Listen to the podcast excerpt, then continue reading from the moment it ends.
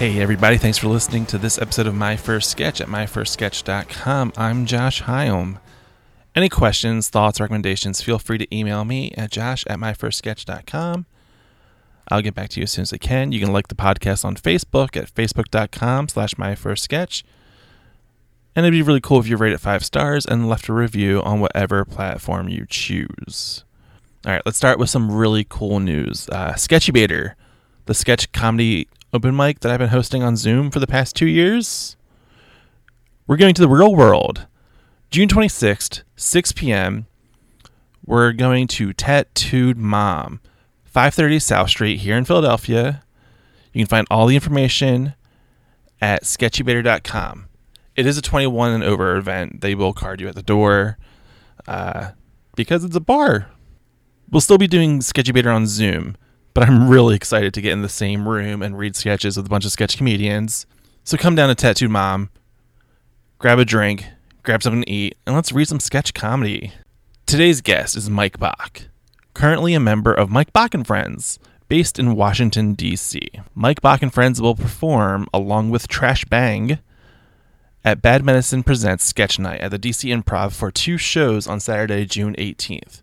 Tickets are available at dcimprov.com. Mike's first sketch is called Uber Sandwich. Mike reads the roles of the narrator of the commercial and Randy, the employee at the sandwich shop. I read the role of Stephanie, the customer, and give you all the visual information you need to know. So let's get to the sketch.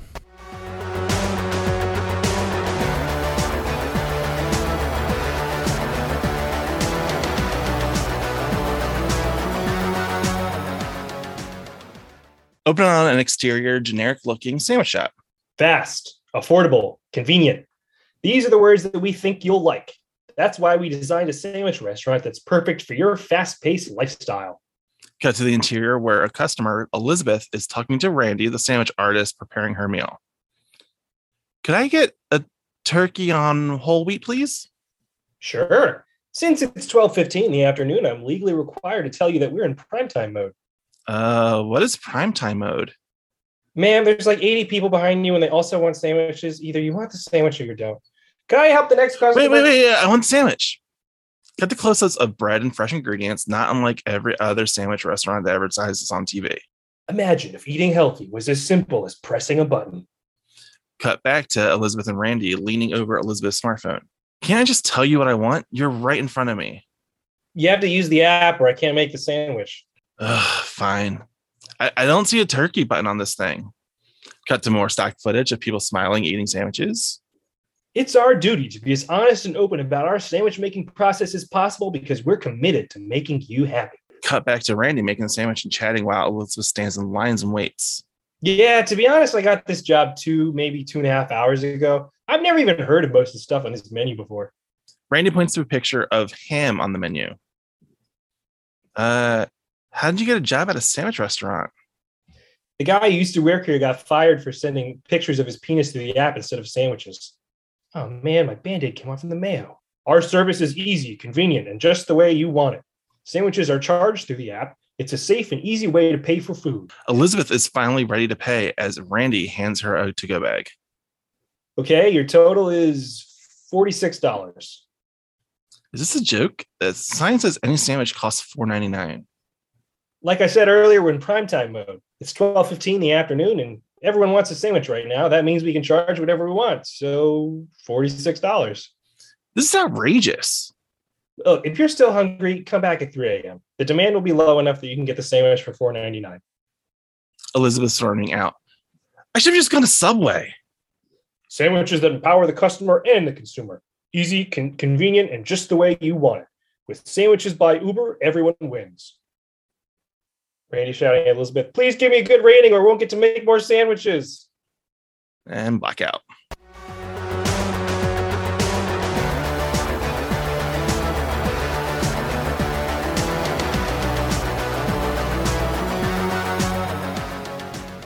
Hey, Mike. Hey, thanks for having me. So tell me about the sketch. Where did this idea come from? Oh, man. This sketch was a product of my garden path way of getting into comedy. I got the idea from just being in my mid-20s in DC and using Uber a little bit and finding it to be a minor frustration in my everyday life. I wrote this as part of a two-day workshop from the DC Improv. It was like a write SNL style sketches for the first time. And I took that class for the first time in 2015, and this was the end result of it. Do you remember who led that workshop? Yeah, it was Ali Farahnakian. He's a former SNL guy. He mentioned during the class that he was an SNL writer in the, I think, late 90s, around the time that, Mango. Yeah. From Chris Kattan's character was really big, and he wrote one or more Mango sketches, and he was on for the year that Mango was just taking over everything and wanted to put Mango in every episode. Mango is a big part of that era SNL for sure. But Ali, he I think he's one of the big founders of the Pit in New York City. That's definitely possible. I only remember the Mango thing. Yeah, if memory serves, after TV work, he started the Pit, and then he went to North Carolina to start a second Pit down there. And I don't know how that's gone since COVID. So what drove you to take a writing workshop at DC Improv? Oh, it was through years of going to comedy shows and then just thinking, oh man, I could be doing that. And then just trying to worm my way in however I could. Here's a weird question. In your head, the thought of, oh man, I could be doing that. Is that more of a, I'm just as talented as these people, or this looks fun, let's do this? Honestly, a little of both. Yeah. Okay. Yeah, I had a good friend of mine used to do open mics in DC back when there were only 5 open mics, and he would go to these shows, and they would have people who were really good and crush it, and then they would have people who were just terrible. Oh, so, yeah. Yeah, you kind of get inspiration on both ends. Alan Moore said you learn from consuming bad media, and that's what I was doing, whether I realized it or not. So, just having gone to his shows for a couple years since graduating college, I just kind of felt like, well, I should be trying this. So I started doing some of the open mics, and I did pretty much everything you're supposed to do wrong, which is, write your jokes a couple days before on a 3x5 postcard, and then try and memorize the 3x5 postcard word for word. And just parachute into the show. Don't really talk to any of the other performers. Try and get your lines, and then leave. Yeah. And I did that, I don't know, 6-7 times. Realized this isn't working. Maybe I should try to do something else. And then just kind of stumbled upon the class at the DC Improv. So you went with stand up first. That was your first attempt. Was okay. Mm-hmm. And I mean, you say 6 or 7 times, and I feel like that might not be. I think any stand-up will tell you, or any veteran stand-up, any good long-term person would probably tell you that 6 or 7 times might not be enough to know that you're not good. Or, and I feel like you might think this isn't working, this doesn't feel good, so let's try something else. So, I'm assuming you might have done an open mic at the Improv, at the DC Improv, and they've got this, let's try this, right? I think I was Googling, looking to see if they had open mics, and then I saw they had classes, and I was like, wait a minute, you can just take a class to be good at comedy? I didn't even really know that was a thing.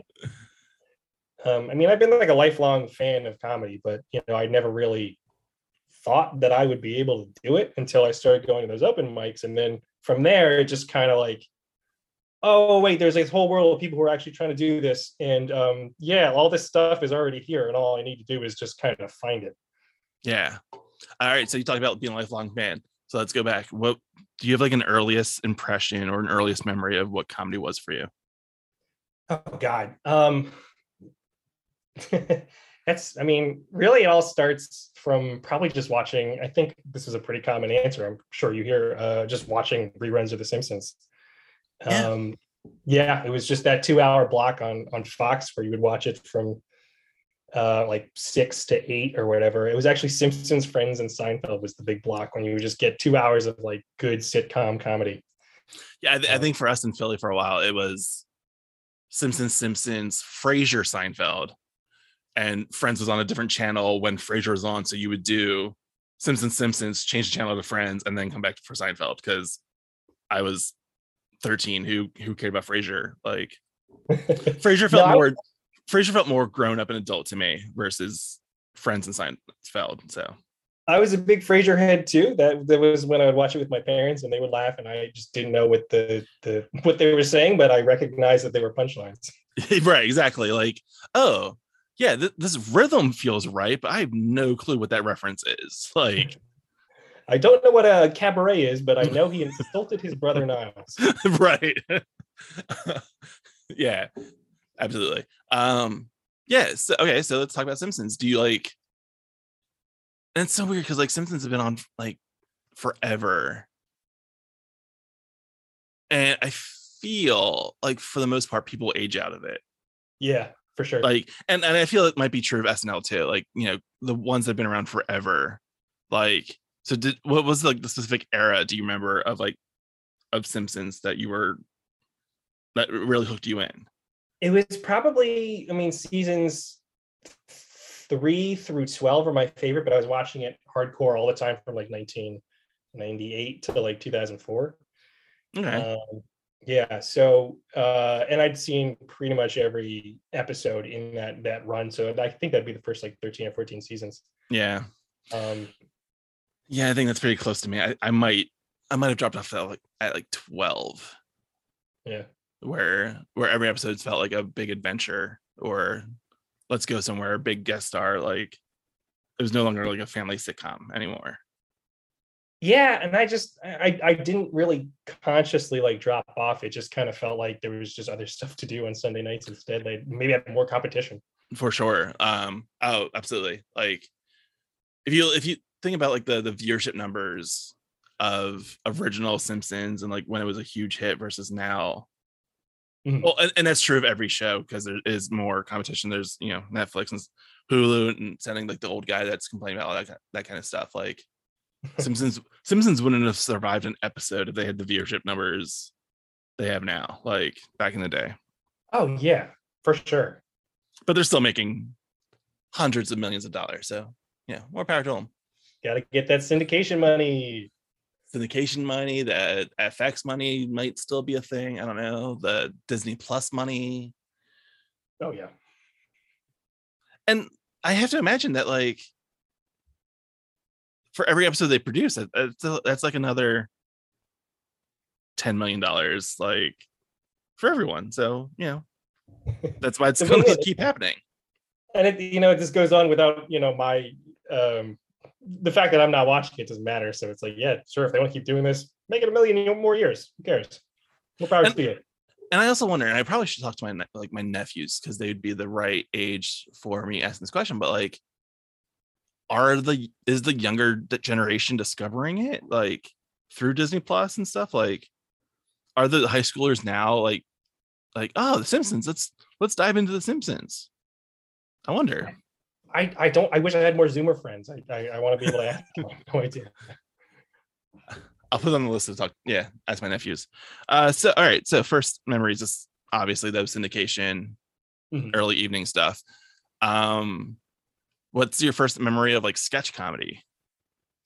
Ooh, I got really into SNL, of course, as everyone found out all the time. Also Mad TV. Yeah. Mad TV. I was watching it pretty young, and a lot of those jokes were not really kid appropriate. But if you're like 8, 9, it's just a thrill to be up past 11. So, absolutely. Like, yeah, it felt to me that like Mad TV was the more like if SNL's PG or TV PG, like Mad TV was like PG-13, tiptoeing into R, like. A little dirtier, a little more adult. it was like risque, but also the characters were like a little cartoonier and dumber. Like I remember being really into Michael McDonald's characters of like Stewart and then like the depressed Persian tow truck man. Stewart for me was definitely the big one because like I would do that with my sister. That like no, like I wonder if I because I think it's on like HBO Max now. Like I don't think I fully revisited it, and I want to see how it holds up.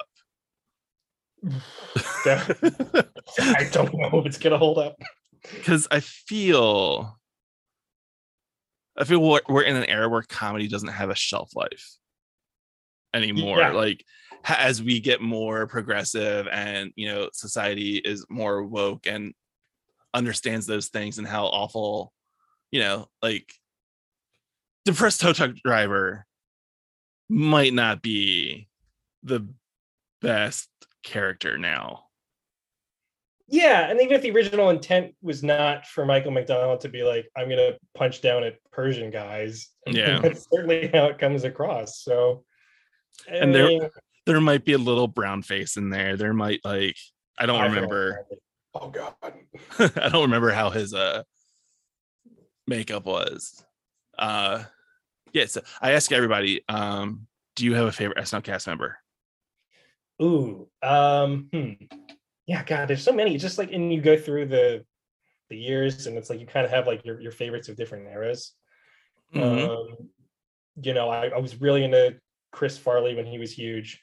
Also, I just had a really strong appreciation for Mike Myers, not necessarily because he was the funniest, but it felt like he just had like a ton of range. I kind of missed the Phil Hartman years, so I know that's a popular answer. Yeah. Bill Hader and Andy Samberg for sure. Just two guys who would always just wring laughs out of me. Yeah,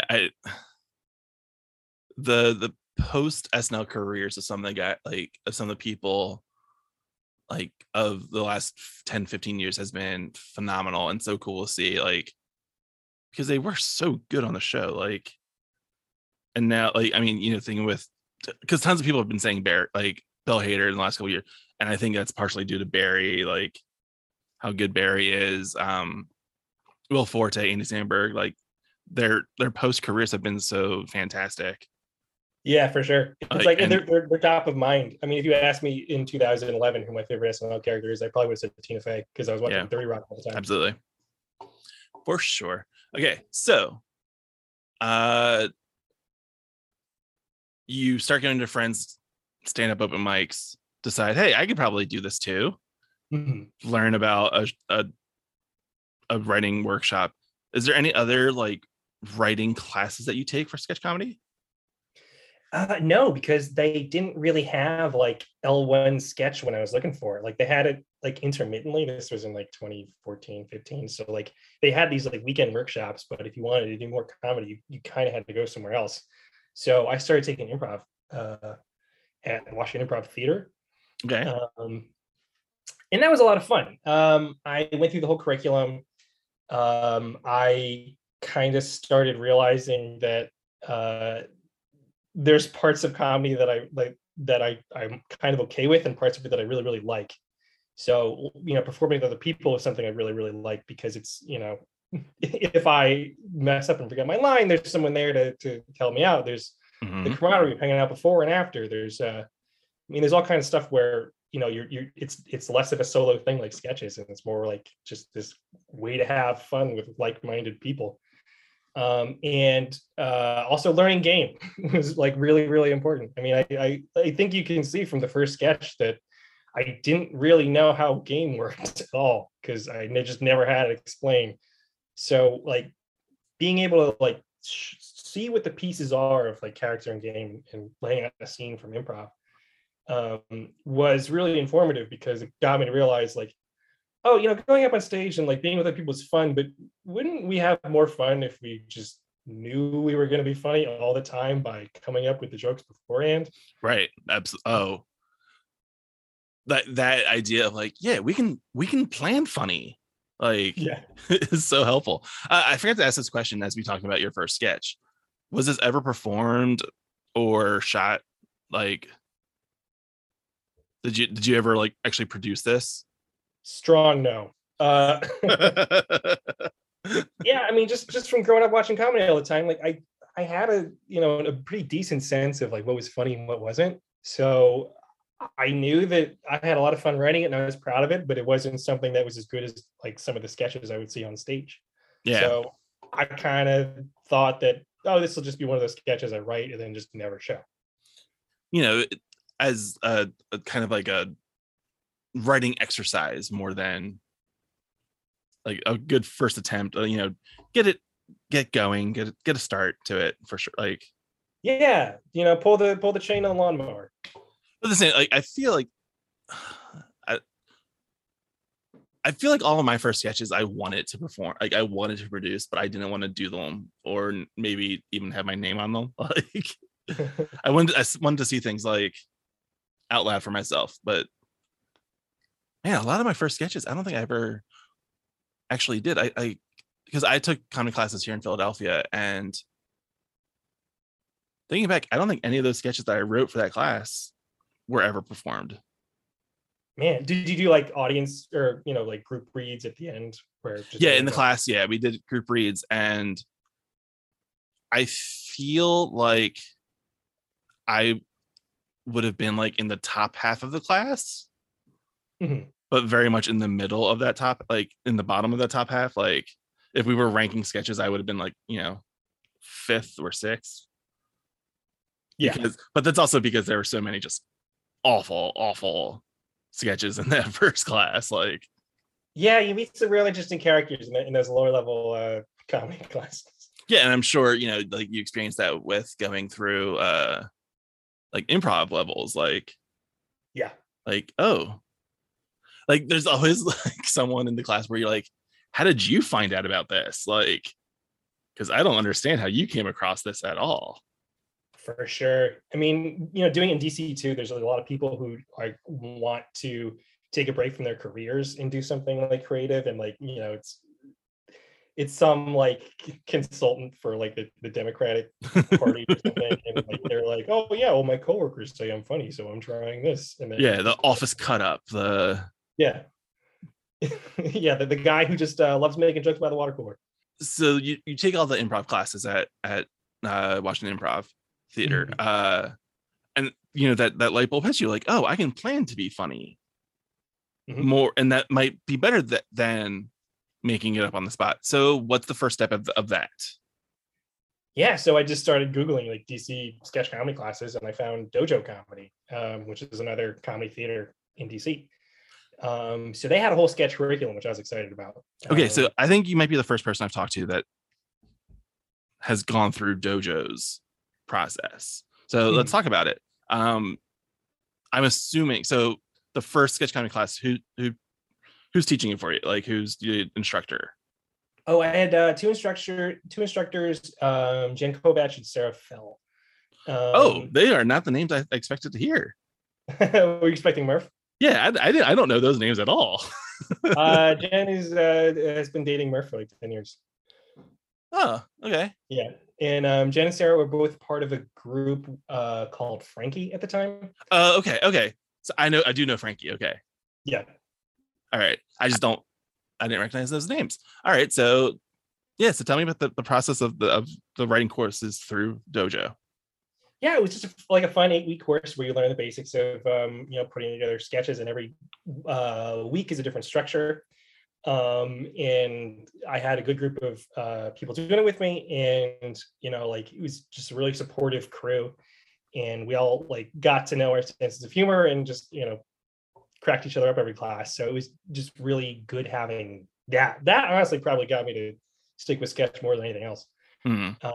But at the end, there was, I think, some kind of like, it was like Dojo. It was like an all-comers sketch show where you basically just had whatever sketch you wanted to put on, like they would accommodate you, they give you space in this show. So we had a sketch, it was a parody of Hamilton, but it was about John Adams, like how the stuff he did was kind of more boring than what Hamilton did. And we did a rap about it.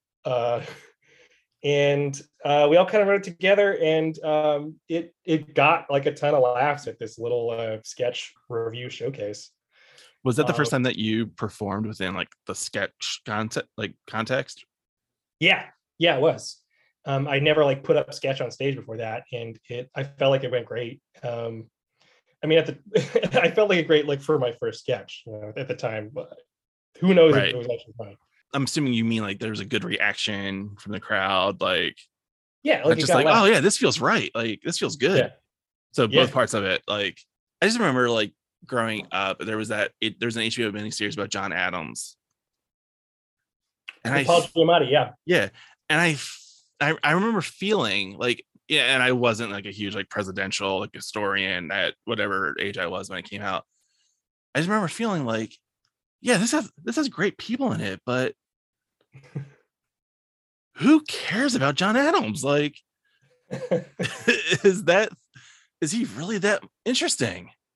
Yeah, well, I mean, it's interesting in sort of a mature way that does not loan itself to comedy at all. He defended the British guys who shot the guys in the Boston Massacre. So, you know, it took integrity for him to do that. But is it funny? No. How much more are you performing? Like, does that get the ball rolling for you? Yeah, it got the ball rolling for sure, because Dojo started doing like holiday shows around that time. So it's basically like whoever in the community who's taking a sketch class in the last like year or two who wants to be in this show that we're theming for Halloween can be in it. So that happened relatively soon after. So I was with a group of, I don't know, maybe 9 or 10 other people, and we put up something like 10 sketches that were all Halloween themed. And I was really excited about the one I got to contribute. It was like a human centipede sketch where the guy is the mad scientist is like explaining what's going to happen to them, but then the one guy's just really excited to be eating shit. So yeah, not the most high concept thing, but it was a lot of fun to write, and then I got to like actually act in it, and that like from there that. Were you the guy? I was the scientist. I was not okay. Okay, I was curious to see like your process of casting yourself or being cast in your own work, like. I'm always curious, like, do you pick this role or that role? Like, which meaty role do you take the meaty role? Do you take like the big laughs? Or are you just there and let other people shine? Let your material shine. I was curious about that. Yeah. I mean, I love letting other people just do my own stuff. I mean, I kind of started writing sketch because it was, it's a way to not have to be on stage all the time. I did have a little stage fright at first, for sure. Yeah. So just giving myself smaller roles was kind of a thing, but then sometimes you're like, oh, well, you know, I have this idea in my head for like how the lines should be like delivered, what kind of performance you should get. And then like, you know, with the people around, it's sometimes like this person is more suited for that. And then sometimes you might actually be the one who's more suited for that. So you put yourself in, and it's just kind of depends on getting a feel for the performers around you and knowing their strengths and weaknesses, your own strengths and weaknesses, and putting them together. Yeah, I feel like I always, at least early in my sketch career, like I would primarily only perform in stuff that I wrote because I had already basically had it memorized, you know, from writing and rewriting. Like, it was already in my head enough. I was like, all right, I'm pretty close to the step one being done. So I'll give someone else the funny role, but I'll be in it. Like, that's very generous of you. I mean, I don't. Even if he says it, they're my laughs too, so it's fine. All right, so I'm very curious because you'll be performing at Bad Medicine Sketch Night at the DC Improv this week, as Mike Bach and Friends. Yes, I'm very curious about people who. I'll say it this way. That don't necessarily have like a permanent group. Instead, you're bringing in these other group of collaborators. So what is the process for you of collecting and assembling this group for the specific show? Yeah, that's a good question. I should say that some of these people are people I met not really through sketch, through the alt comedy scene in DC. Mm-hmm. Simultaneous to all of my sketch stuff, there's also this show called Comedy Potluck in DC that is an alt comedy open mic, and the idea is no straight up stand up, no straight up improv, just do whatever you want. So that friend I started watching originally back in 2013 when I first got out of college, has since moved on to hosting this show that's once every month in DC. And I started doing like PowerPoint comedy for that. Sure, absolutely. Okay, yeah.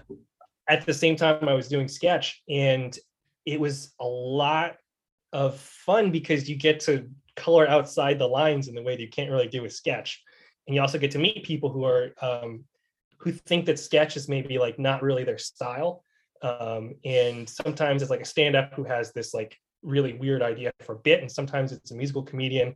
And sometimes it's, you know, someone who wants to do a puppet show. So I've done that for years. I started doing like choose your own adventure PowerPoints where you kind of like link slides together and tell a story based on kind of whatever. And just making connections through that, and then making connections through the sketch world. I had been in a sketch comedy group called Dear Friends for years, from like 2017, 2020. It kind of fell apart during the pandemic. So once that ended, I realized I still wanted to do sketch. And then I thought, well, I made all these connections, including Isaiah from Bad Medicine, who said like, hey, we've got this show coming up at the DC. We've got this slot at the DC Improv. You thinking about doing something?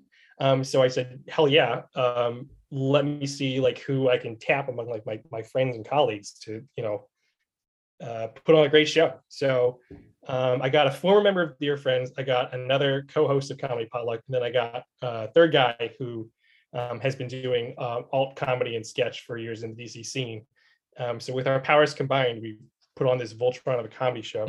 It's called Mike Bach and Friends because we couldn't think of a better name.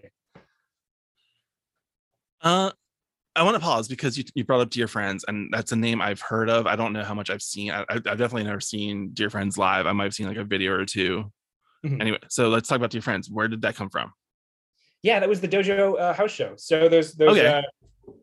The Halloween show that I mentioned I did back in like 2017. That core group went on to do a Christmas show and then a Valentine's Day show, and then the eight or so people who stuck around for all three became Dear Friends. Oh, nice. Okay, so yeah. So it kind of became like a house team naturally. Yeah, instead exactly. of like, oh, that's interesting. Instead of necessarily like being cast or writing like a full submission packet or anything. How was that team? How would you describe that team, like comedy wise? Oh, it was a good mix of different skill sets. There were people who a lot of the crew was improvisers, just like who were on house teams at Dojo, and then also did some stuff with Wit. And then there were kind of oddballs like me who mostly just focused on sketch. And then there are people who were in the theater scene. So pretty much whenever we put on a show, we just had like different thoughts and inputs on how to put together comedy. So I think that mix of different talents really lended itself to like a good sketch team. And the fact that we all, you know, did three shows before we even started really helped with like cohesion and like all being on the same page and being, you know, like respect for each other's ideas and all that stuff. Yeah, the idea of performing together before actually becoming like an official team is very interesting to me. Like, I don't know if I've ever heard of that happening with another group. Like, it feels way more comfortable, to be honest. Like, yeah, like, it was pretty cool. Like knowing that this works decently well before actually getting started, you know, that's that feels great. It's kind of like being friends before you're in a relationship, I guess. Yeah. Oh. All right. So the alt comedy scene and Comedy Potluck. I've heard of Comedy Potluck. I've never been live, but like, is that a place for comics in DC to kind of like their freak flag go, like to do their weird, more bizarre thing that they wouldn't necessarily do like in their own show? Yeah, for sure. That's the idea. I mean, you got your regulars like me, who's, you know, just kind of doing more PowerPoint stuff. But then you also get some people who are established comedians. And one that really sticks out is this guy who Jason Nunez, DC comedian, who had this idea for kind of a noir detective with a gravelly voice, and he's called the Cum Detective because he can see and hear and smell and taste cum whenever it's around on the crime scene. So the bit is just him. He's wearing a trench coat and a fedora, and he's just got this voiceover of him talking about his cum powers, and that's just something that wouldn't fit at like a standard open mic. But he had the idea and he wanted to put it up because it's funny. So Potluck is the place to do stuff like that. I guess I never think of it like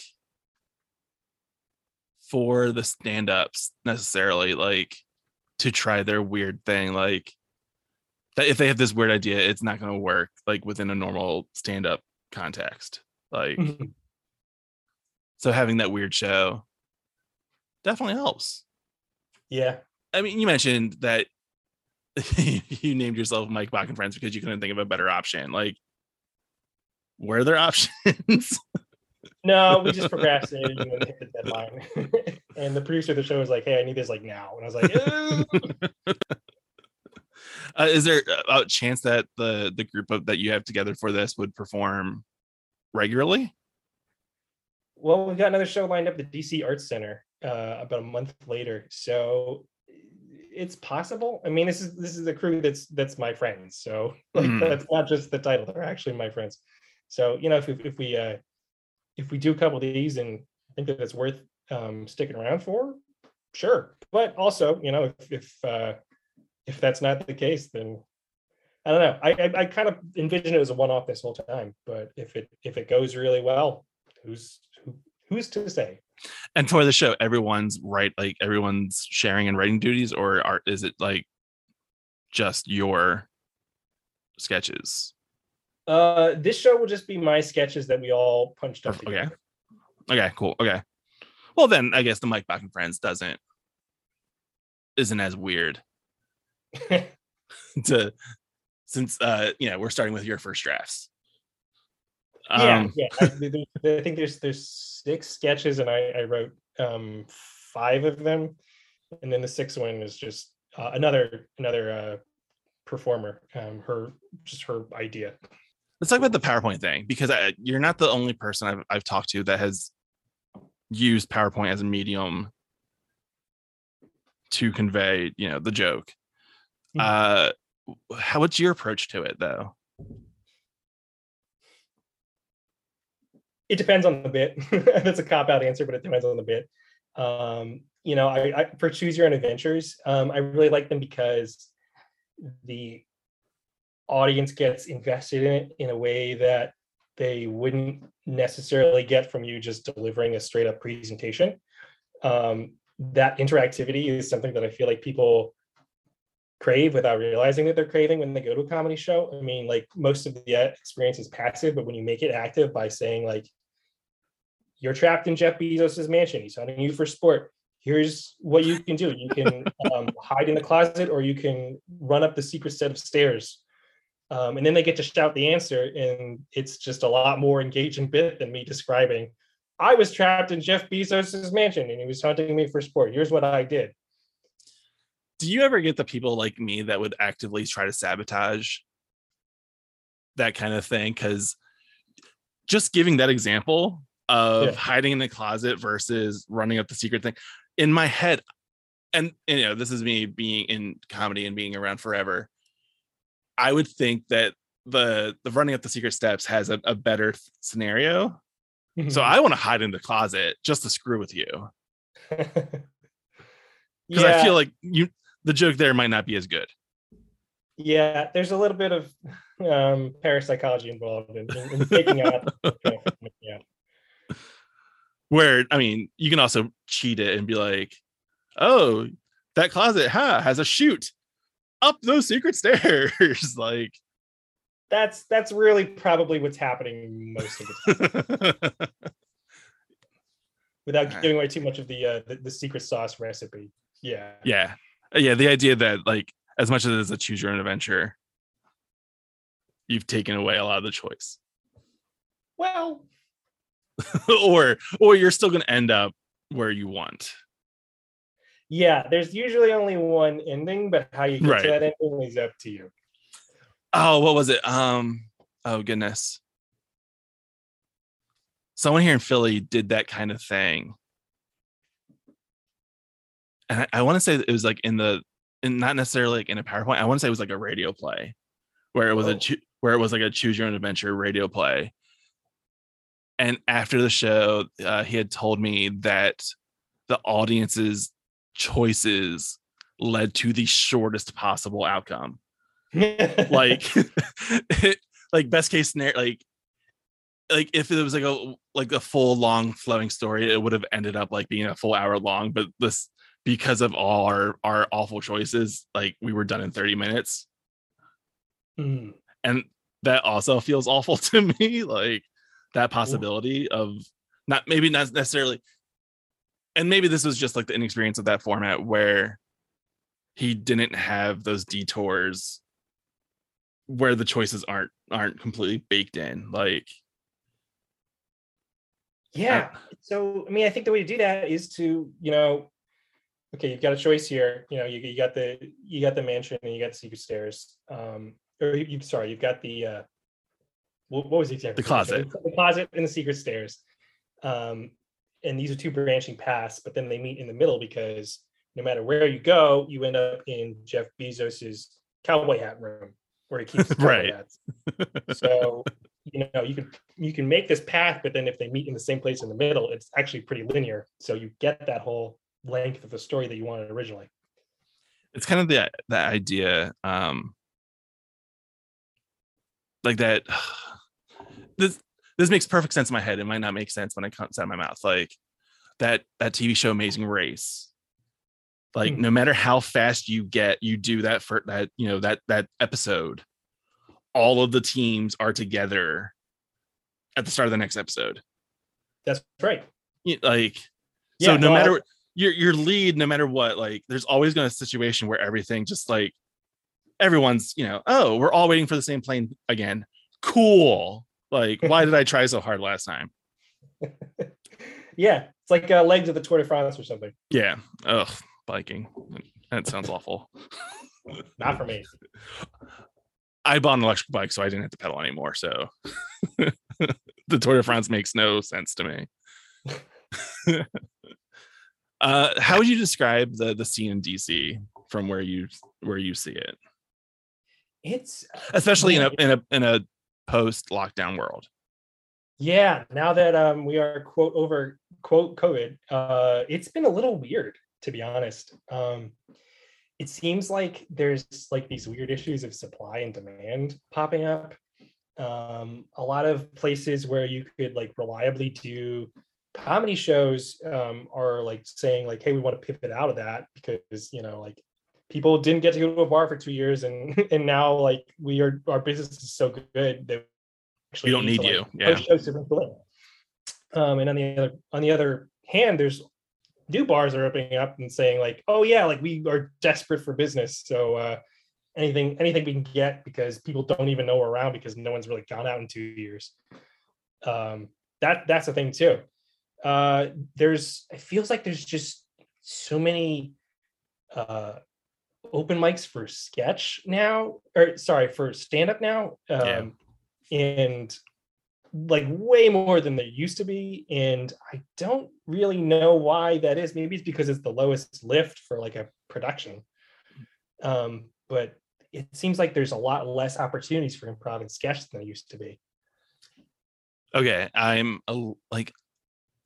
so I've made the joke that basically since the lockdown and people started doing shows and stuff, I have seen more comedy in DC than I have in Philadelphia. Like oh. I've come down to DC for a number of Bad Medicine shows because they're friends of mine and they're doing stuff, and the scene here in Philadelphia has completely cratered, and we're still in that sense of like, how do we rebuild this? Like, yeah.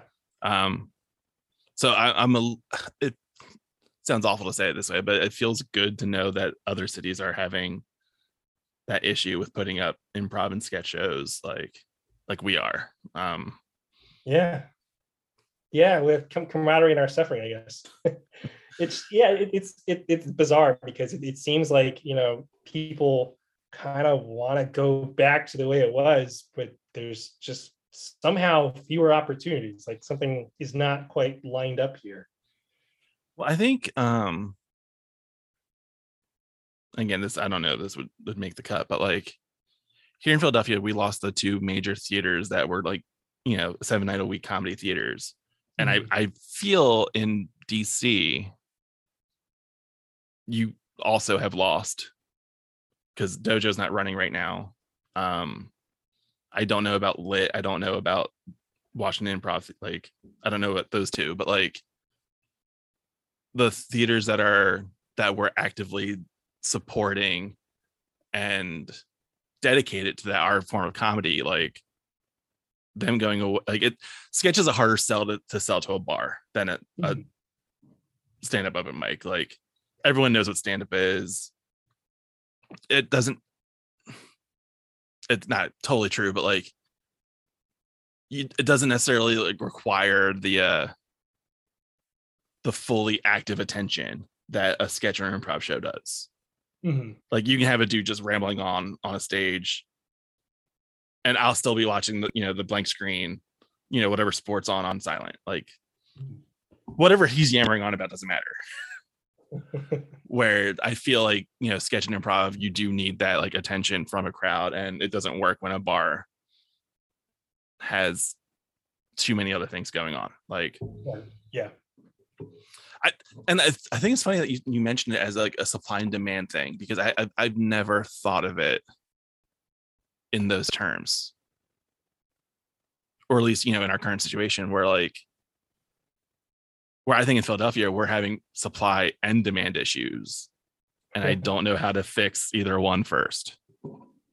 Yeah, I mean, the supply to me is like people in their mid 20s to early 40s who want to be up and on stage and tell jokes, and you know, it seems like DC, like DC's the same as everywhere else. It's like it's just getting really expensive for young people to live like in the city proper. So like all of these like central city locations that would, you know, rely on a steady turnover of like young people in the industry, like they are kind of gravitating to like more peripheral parts, like suburbs, or you know, just a different city entirely. So you know, like as the city itself changes, like there's a lot of just like, you know, really expensive like high-rise apartments closer to the water, and then like the places in where comedy used to be like thriving hotspot, like the middle of the city, like it's just really hard for young people to live there.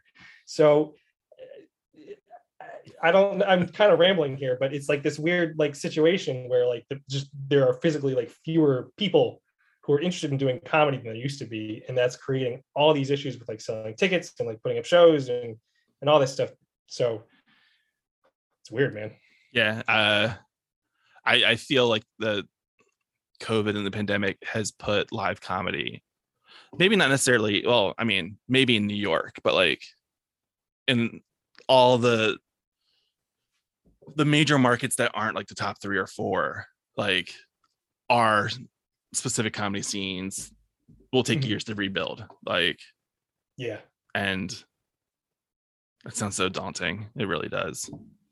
Yeah, because so much of it is just like someone who's lived in the city for years and got really good at doing comedy. And, you know, I feel like DC and probably Philly like tend to export people who get really good.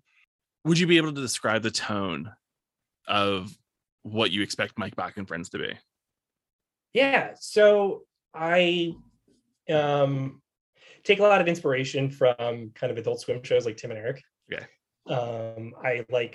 I try and aim for humor that's like fast paced and a little surreal and just like bizarre enough to be funny. And, you know, while blending like the traditional sort of sketch setup and punchlines, like I just try and do something unexpected. So I would say pretty goofy, a little surreal, and maybe a little wit in there, although maybe I'm, you know, selling my own talents. Okay. I've mentioned to a couple other guests in the past, like Adult Swim is not my jam. Mm-hmm. Like the stuff that I've seen of Tim and Eric, I don't. And I feel like for a while they've been the patron saints like of Adult Swim. It felt like their hands have been on a lot of stuff. So if you mention that your show has an Adult Swim vibe, like, or, you know, that surrealist vibe, could you recommend something to me from Adult Swim that like, check this out, like give this a chance? Well, have you seen the Eric Andre show? No, I've never watched his chat show. That'd be a good gateway for this kind of thing. It's his bits. I mean, he does a talk show bit where he's kind of just trying to like gross out and freak out his guest. But in between that, he has like, you know, sort of man on the street style, almost like Nathan for You kind of bits, but he's just some, you know, weirdo who's trying to give people a ball made of pizza and, you know, just like these absurd concepts that you just would never expect. I mean, it's got like a lot in common with sketch DNA wise, but could be a good gateway. All right, I'll give Eric Andre show a chance. Yeah, because yeah, the Tim and Eric stuff I've seen, like I don't get it. It's really not for everybody. And like they're, you know, in our heads, they're Philly guys made good. So like you kind of want to support it, like as a Philly person. Yeah. Is there a big like Tim Eric community of fans? I mean, I know they have their fans. I don't know if like the friends I have overlap with that group, but I know that they're there. Like my you know, I've seen a couple of those episodes of Tim and Eric, but like my biggest impression of them is that they did the music video for a Ben Folds song, and it's just like them doing that like weird like blinky weird reaction that they do, yeah, like constantly, and it's not for me. Yeah, I mean, it's like, so you know, they're so big from like 2009 to 13 or whatever, and then they did that. God, like so the Old Spice power body wash whatever commercials that got really big in like a Super Bowl or something, yeah. And then every commercial started trying to eat their bit, and that's still happening. Yeah. Like all those like Skittles commercials, and Old Spice is still doing it. Like, yeah, makes me never want to eat or use any of those products. Yeah, I think they kind of grabbed the worst parts of Tim and Eric when they started making those. Goodness. So as we're wrapping up, I asked the same two questions, everybody. It's a chance to get a little deeper at the end. I'm not trying to make you cry, but yeah, a little depth. So first off, you've been doing stuff, and you've been, you know, you dipped your toe in stand up, you tried sketch, did a ton of improv before coming back to sketch, really. And then going into like alt stuff, like what is a piece of advice that you would give to a new writer? Yeah, just listen to people who give you advice. I think people who you respect and trust, if they say something about your bit, they tend to be right. You know, like a lot of comedians like have these instincts that they don't really, that they trust for no reason, I guess. And then if there's someone who, you know, watched your bit and they've been doing comedy for years, and then they say, hey, you know, you've got this character and that's fine, but listen, you really don't need to do that weird voice with it. They're probably not. Yeah, I think the mention that, like, you know, someone that you trust and respect is key there, because taking advice from anybody is probably not great. Can't just be some asshole on the street. It's got to be someone who you have a rapport with. Yeah, I saw your thing, and you know, balls are funny. Maybe put more balls in it. You know, like. that kind of stuff. We'll listen to that guy. Although at the same time, someone that I really do trust and respect, Kevin Allison from the State. I did a class with him like back in like 2011 or so. And I learned that he just loves shit jokes. Hmm. So that was his pitch for almost everything, was like, I think he pitched to like 4 different people in my class, like the joke of like, hey, you gotta take a shit. Like, and I think only one of them took him up on it. And granted, it made it was good in that context, but like it wouldn't have worked for a couple of other sketches that he pitched it to. Yeah, I'm sure Kevin Allison is really good at writing good shit jokes in Kevin Allison sketches. Yeah, right. Yeah, his voice lends to it in extent. And finally, like, I mean, you mentioned a bit already about like the drive of like seeing other people at stand up, and I mean at open mics, and you know, wanting to do it yourself, whether it was, oh, I'm better than that guy, or you know, whatever else. But yeah, why comedy? Like, why has comedy become such a big part of your life? It's something that where I just kind of appreciate the social aspect of it, and I appreciate the craft. I think probably the craft more than anything else. I just, once it kind of clicked for me after taking those improv classes and those sketch classes, that this is a thing you can just sort of study and analyze and get a little bit better at every time.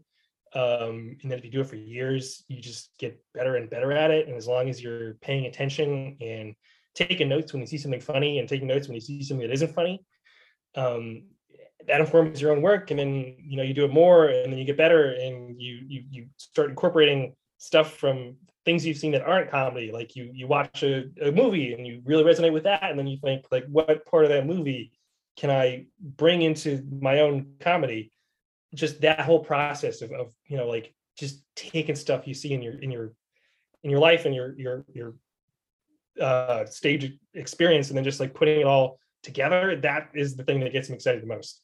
Just this whole idea of treating it like it's this thing that you get to work on and you get to decide how it goes. And that's the part I get really jazzed about. Yeah, I think that trope that like all comedians have that notebook, mm-hmm. or that notes app where it's just random ramblings of like gobbledygook, but it all makes perfect sense to us. Like, because we are constantly seeing things to make something better, or, you know, to start a joke with, or anything like that. Like, and that like, oh goodness, I know who said it? Some stand up, and it's killing me that I can't remember who it was, but I'm sure at the end of this episode I'll remember and I'll say it. Talked about like how comedy is the only thing that gets harder as you keep doing it, because like I feel like it's like a Chris Rock or Jerry Seinfeld. It's someone who's been doing it for forever.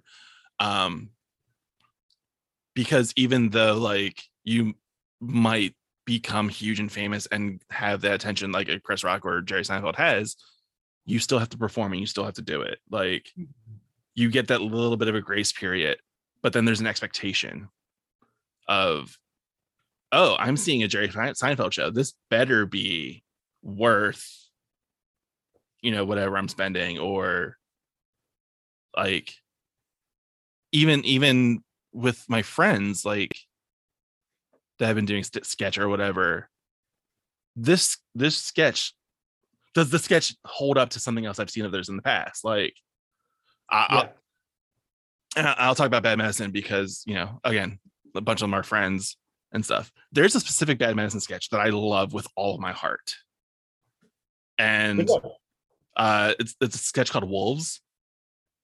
Hmm. Where it's a game show about wolves attacking. It makes me giddy more than like, there's a few sketches that make me as giddy as that does. So there's a part of me where like, does this next sketch or next show level up to this, you know, level of what I love? Yeah. Yeah. Are they going to top that? Right. Somehow? Like, are they going to bring me as much joy as that one did before? Like, and it sounds awful, but like, and they do. Like, I I know what you mean though about just this. You gotta top yourself every time, and you can't like. There's no way you're if you've got an audience like, oh, this is like my first draft of a sketch. It's probably not gonna be that good yet. Like you can't put that up. Like you just gotta. You got to do better every time, and that is it's pressure. But as someone said, no pressure, no diamonds. Was that Jerry Seinfeld too? Thanks, Mike. Thank you.